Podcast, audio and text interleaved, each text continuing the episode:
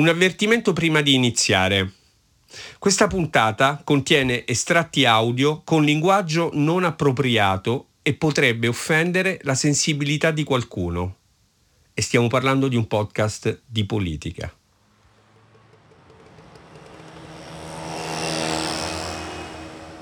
Il 2 luglio del 1987 è un giovedì e c'è grande agitazione davanti al palazzo di Montecitorio, sede della Camera dei Deputati. È un giorno di festa, si inaugura la nuova legislatura, la decima della storia repubblicana, eletta con il voto del 14 giugno. I deputati arrivano alla spicciolata, vecchie volpi e neoeletti, elegantissimi, emozionati. Il rito del nuovo Parlamento sta per cominciare. Ma non è un inizio come gli altri. Fuori c'è una folla di curiosi mai vista. Ci sono anch'io. All'epoca ero uno studente universitario e la settimana dopo dovevo dare l'esame di storia delle dottrine politiche.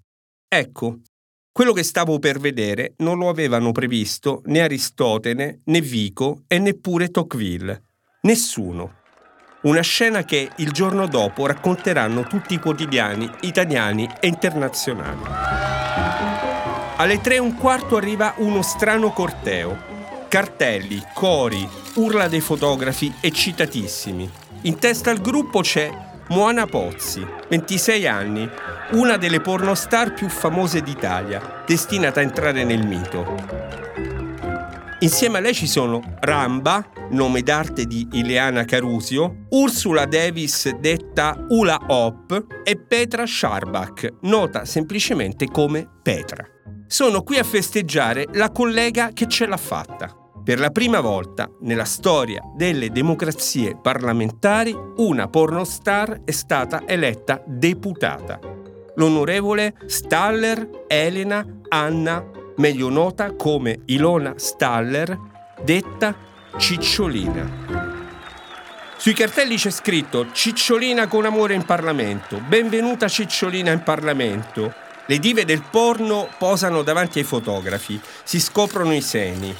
La neodeputata arriva a piedi, in abito tricolore, rosa rossa in mano e coroncina in testa. Fatica a raggiungere il portone, i granatieri della Guardia d'Onore fanno il saluto, l'onorevole Staller entra. Il giornalista Giampaolo Panza su Repubblica scriverà che Cicciolina sorride professionale, ma è livida di paura. È l'atto finale della campagna elettorale più strana della storia e l'inizio di un nuovo capitolo della crisi politica italiana che ci porta fin qui, 35 anni dopo, alla vigilia di un nuovo voto. Sono Marco da Milano e questo è un podcast di Cora Media, si chiama Ex Voto.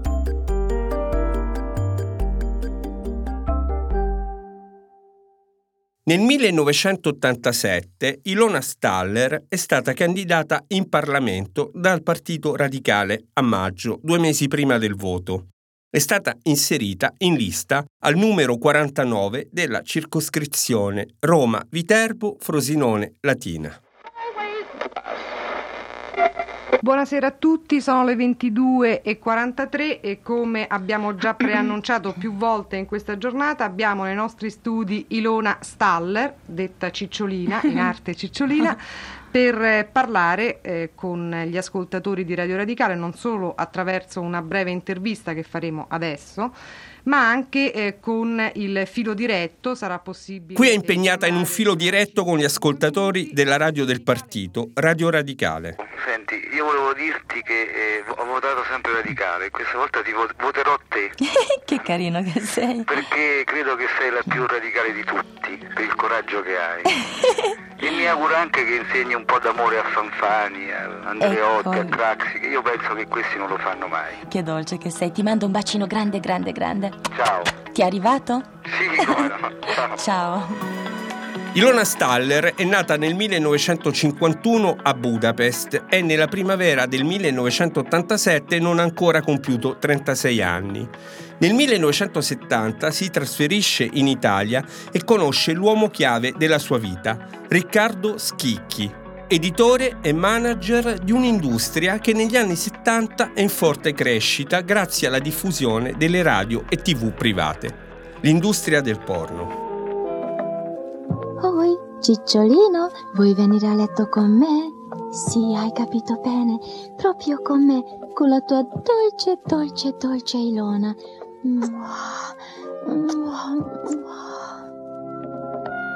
Nel 1975 Staller diventa famosa con la trasmissione Voulez-vous coucher avec moi per l'emittente Radio Luna. E se sarò tua, sarò anche mia. E vivremo così istante dopo istante la nostra storia d'amore. Durante il programma Staller parla agli ascoltatori e simula degli orgasmi chiamandoli cicciolini. Oh, fantastico! Oh, dai! Oh. Così nasce il fenomeno cicciolina. Oh, dai, dai, amore. sì, così. Ancora, dai. Non ti fermare.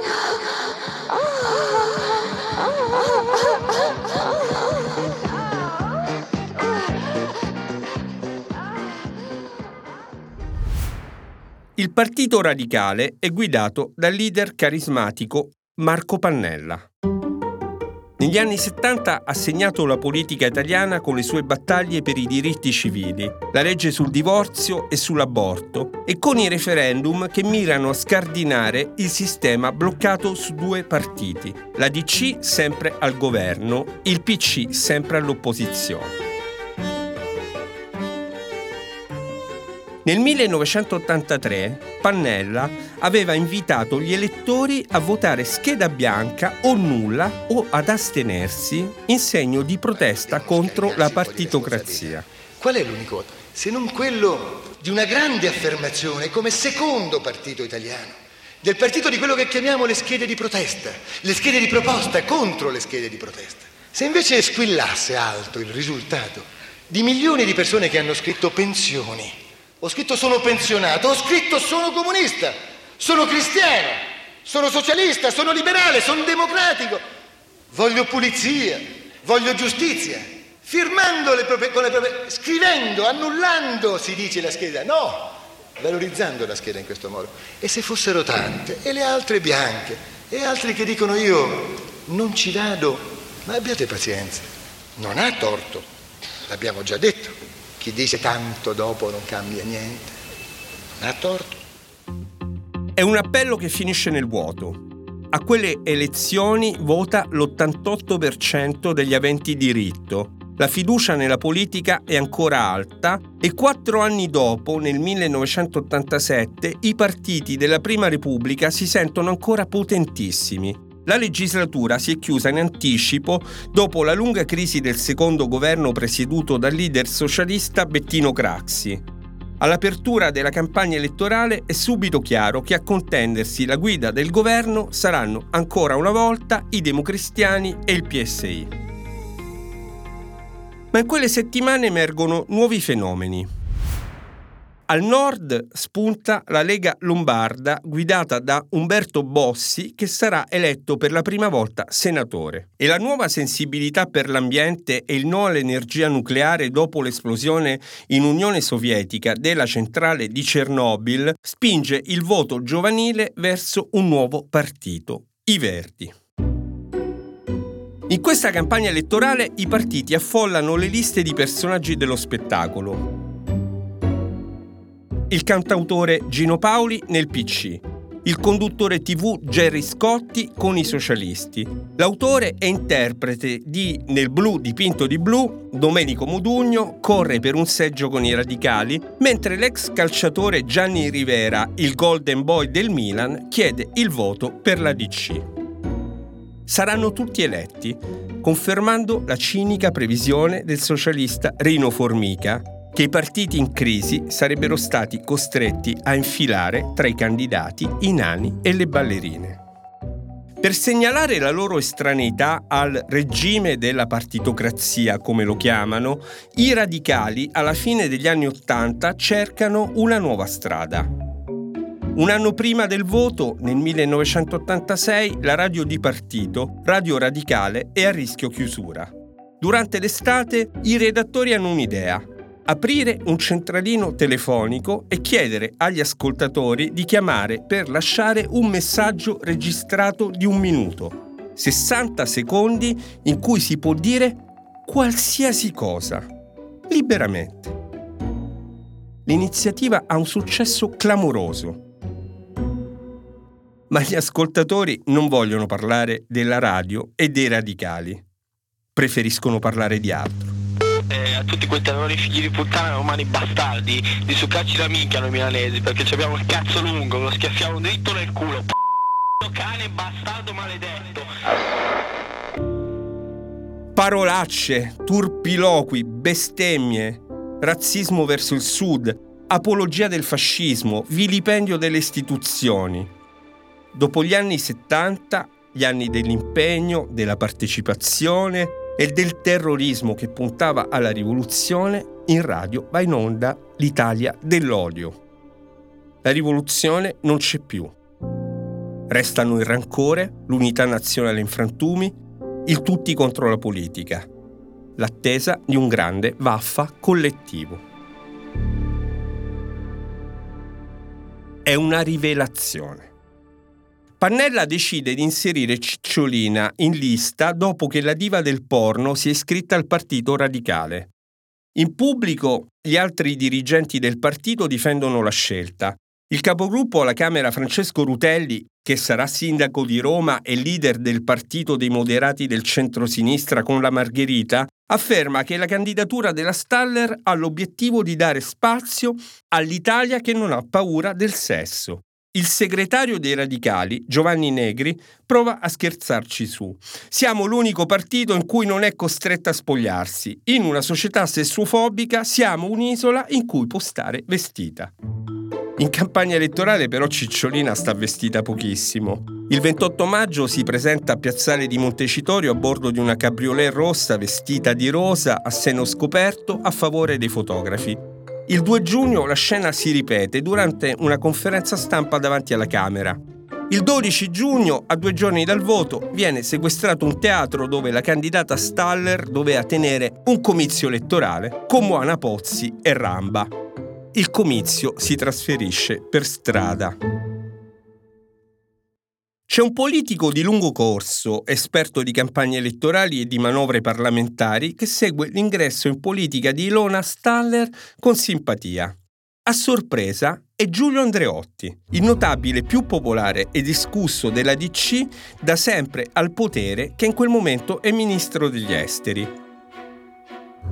Gli elettori hanno lo stesso diritto di quelli che nella prima legislatura si affidarono a Benedetto Croce, scrive il divo Giulio nella sua rubrica sull'europeo. Insomma, c'è il suffragio universale. Gli elettori possono eleggere il grande filosofo o la pornostar. E aggiunge, semmai la presidenza della Camera potrebbe proporre un compromesso la neoletta si impegnerebbe ad indossare abiti rigorosamente accollati e per compenso negli appelli non si chiamerebbe la signora Staller ma Cicciolina, almeno fino al lontano raggiungimento dell'età sinodale, che tecnicamente sono i 40 anni. Lei ad Andreotti replica così. Senti, e come fai poi con quei, tutti quei, quegli onorevoli democristiani mezzi in salanuti? Ma sicuramente quando entrerò in Parlamento anche Cicciolino Andreotti si raddrizzerà un po'. Speriamo bene. Che spiritosona che sei, Ti abbraccio. Senti... Ma ci sono anche i detrattori. Una parte di Italia è scandalizzata. Pronto? Lei non è italiana? No. Perché viene a fare queste porcate in Italia e non se ne va a farle al paese suo? Numero uno. Numero due, qualora io le auguro di diventare in certo qual modo deputata al Parlamento, non so che cosa aprirà, se la bocca o le gambe. Comunque per, non penso che lei sia un fattore di serietà. Non rida che in Italia ci sono cose molto più serie delle persone schifose come lei. Veda Cicciolina. Eh, no, Cicciolina è lei. Lei è una merda, non è una cicciolina. Accidenti, quanto è arrabbiata no, questa cicciolina. È una merda che vuol provocare la, la schifezza in tu. Ma io credo. Che... Ma la, torna, perché non torna a suo paese? Mi piace molto l'Italia. Anche nel Partito Radicale sono preoccupati. Nella circoscrizione in cui Ilona Staller è candidata, i radicali invitano a votare 12 nomi, ma non quello di Cicciolina. Quando però si aprono le urne, il successo è enorme e imprevisto. La pornostar prende quasi 20.000 voti di preferenza, seconda solo a Pannella e ben sopra Bruno Zevi, architetto di fama internazionale. Il giorno dopo la sua elezione la neodeputata incontra gli elettori in Piazza Navona, a Roma. Ci sono centinaia di persone. Lei arriva vestita con un abito bianco, una stringa gialla sulla fronte a reggere i capelli, il suo inseparabile orsacchiotto di peluche rosa. C'è la ressa, un groviglio di mani si allunga verso di lei, molti chiedono un bacio, gridano nuda, nuda. A seguire da lontano la scena c'è l'impresario Riccardo Schicchi, il regista della candidatura. Racconta ai cronisti che la sua assistita sta già girando un film, il titolo è d'obbligo, L'onorevole Cicciolina. La notizia della sua elezione fa il giro del mondo. Cicciolina viene invitata a parlare alla stampa internazionale. Interviene al telegiornale francese da cui saluta il Presidente della Repubblica, il Cicciolino Mitterrand, e il Primo Ministro, il Cicciolino Chirac. Alla trasmissione di Rai 3 Linea Rovente, condotta da Giuliano Ferrara con Marco Pannella in studio, Cicciolina racconta i suoi primi passi da deputata. Qui nessuno sbava, una battuta e non un giudizio. Qui nessuno sbava, ma vogliamo invece interrogare l'onorevole Staller che cortesemente ha accettato di venire qui. L'onorevole Pannella ritiene sia una cosa molto importante il fatto che lei sia stata conosciuta in tutto il mondo essendo un deputato del Parlamento italiano. Vero. Vero. Effetti... Potrei chiederle che tipo di performance, che tipo di cose eh, lei ha fatto eh, nel, nel, nelle televisioni francese, per esempio, o giapponese. Cioè, voglio dire, onorevole Staller, lei è andata a parlare lì del bilancio del Ministero della Difesa o del no. problema delle riforme istituzionali? Che no, cosa voglio? No, è una risposta da dare con franchezza. Con Burusi e con Patrick Poivre d'Arvor. Eh, Cantavo la mia canzone. Ah sì? sì, che cantava. Innanzitutto aveva il titolo Voglio il cazzo, che è bellissimo. Sì. C'è anche un vivace scambio con l'avvocata femminista Tina Lagostena Bassi. E l'onorevole Staller nella sua vita privata come Cicciolina è libera di fare quello che vuole. Non si può fare una battaglia sulla libertà sessuale, sull'abolizione del senso del pudore attraverso la pornografia che è la, proprio la negazione della libertà sessuale. ricordare che no, io vorrei... stati in televisione privata Sì. tu non sei diventato onorevole proprio per questo tuo discorso. Porno nella mente della gente, Eh. semplice, non esiste la parola porno. La pornografia lo facciamo tutti quanti noi a casa nostra, con le luci spente o accese, facendo le nostre godutine come ci piace noi alla Kama Sutra e forse la signora non lo fa abbastanza. genera Non è questo il problema, io sto parlando non della libertà della Sì, dica, di avvocato. Cicciolina. La decima legislatura, cominciata con l'elezione di Cicciolina, finisce con le picconate del Presidente della Repubblica Francesco Cossiga contro il sistema dei partiti. Giulio Andreotti torna alla guida del governo e l'onorevole Staller interviene nel dibattito per dire che lei la fiducia non la voterà. Fate avvertiti voi che ai voti ci tenete particolarmente. Cari colleghi, abbiamo un nuovo governo, è un governo vecchio, vecchio negli uomini, vecchio nei programmi, vecchio nelle parole. È un governo vecchio composto dagli stessi uomini, colpevoli di avere permesso che le periferie delle nostre grandi, grandi città diventassero simili a dei villaggi messicani e i nostri mari delle insalate di alghe. La fiducia è meglio darla solo al governo ombra di Achille Occhetto. Il vostro è solo un'ombra di governo e non la merita. Ma io spero che Cicciolino Andreotti mi smentisca prima della fine della legislatura. Grazie.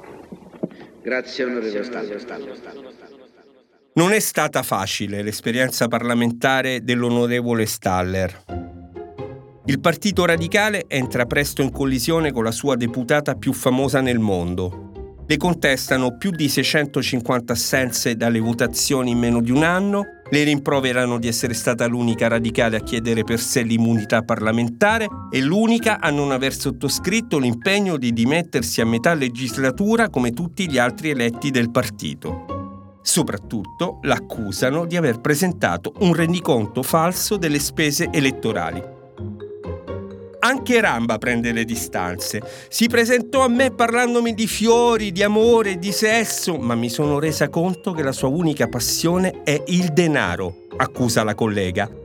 Una volta eletta a Montecitorio ha badato solo a se stessa. Sono stata tradita come tante altre ragazzine. Ho preso sei mesi di carcere per aver mostrato una tettina. Mi hanno parlato di erotismo, ma gli spettacoli che ci hanno fatto fare si sono rivelati piatti senza idee. Diva Futura, l'agenzia di casting e produzione di film hard di Schicchi, finisce sotto inchiesta per sfruttamento della prostituzione.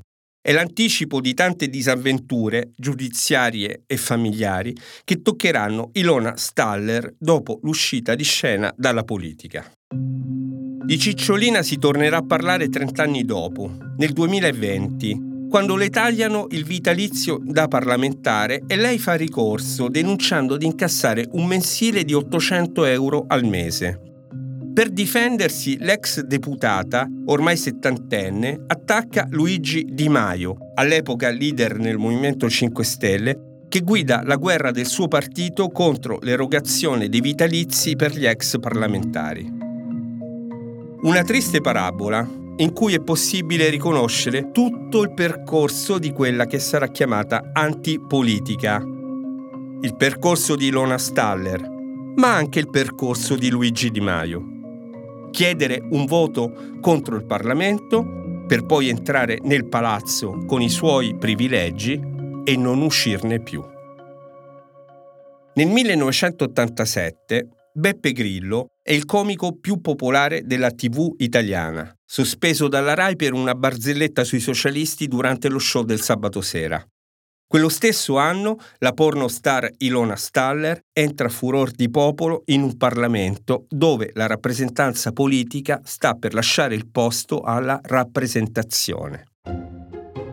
La frase di Rino Formica sull'egemonia dei nani e delle ballerine si realizzerà molto, molto più di quanto sia possibile immaginare in quella fine degli anni Ottanta.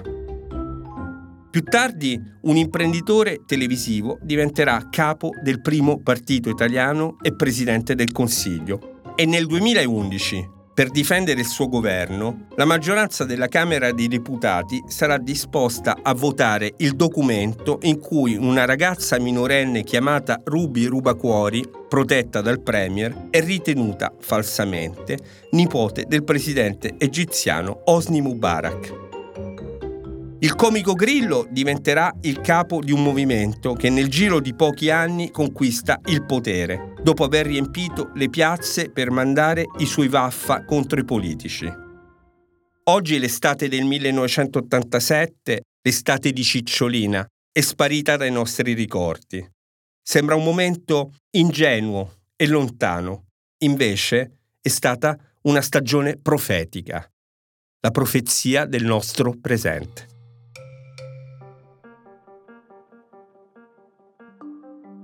Ex Voto è un podcast di Marco da Milano prodotto da Cora Media, scritto con Tommaso De Laurenzis e Matteo Miavaldi. La cura editoriale è di Francesca Milano, la supervisione del suono e della musica è di Luca Micheli, la post-produzione e il sound design sono di Guido Bertolotti. Il producer è Alex Peverengo. I contributi audio di questa puntata sono tratti dal programma Filo diretto con Ilona Staller, trasmesso da Radio Radicale il 22 maggio 1987, da Voulez-vous coucher avec moi, trasmesso da Radio Luna nel 1975, dalla campagna elettorale del Partito Radicale registrata a Napoli il 22 maggio 1983 da Radio Radicale, dal programma Radio Parolaccia, trasmesso da Radio Radicale nel 1986, Da linea rovente dell'8 dicembre 1987, programma condotto da Giuliano Ferrara e trasmesso da Rai 3 e dalla registrazione della seduta della Camera dei Deputati del 29 luglio 1989, trasmessa da Radio Radicale.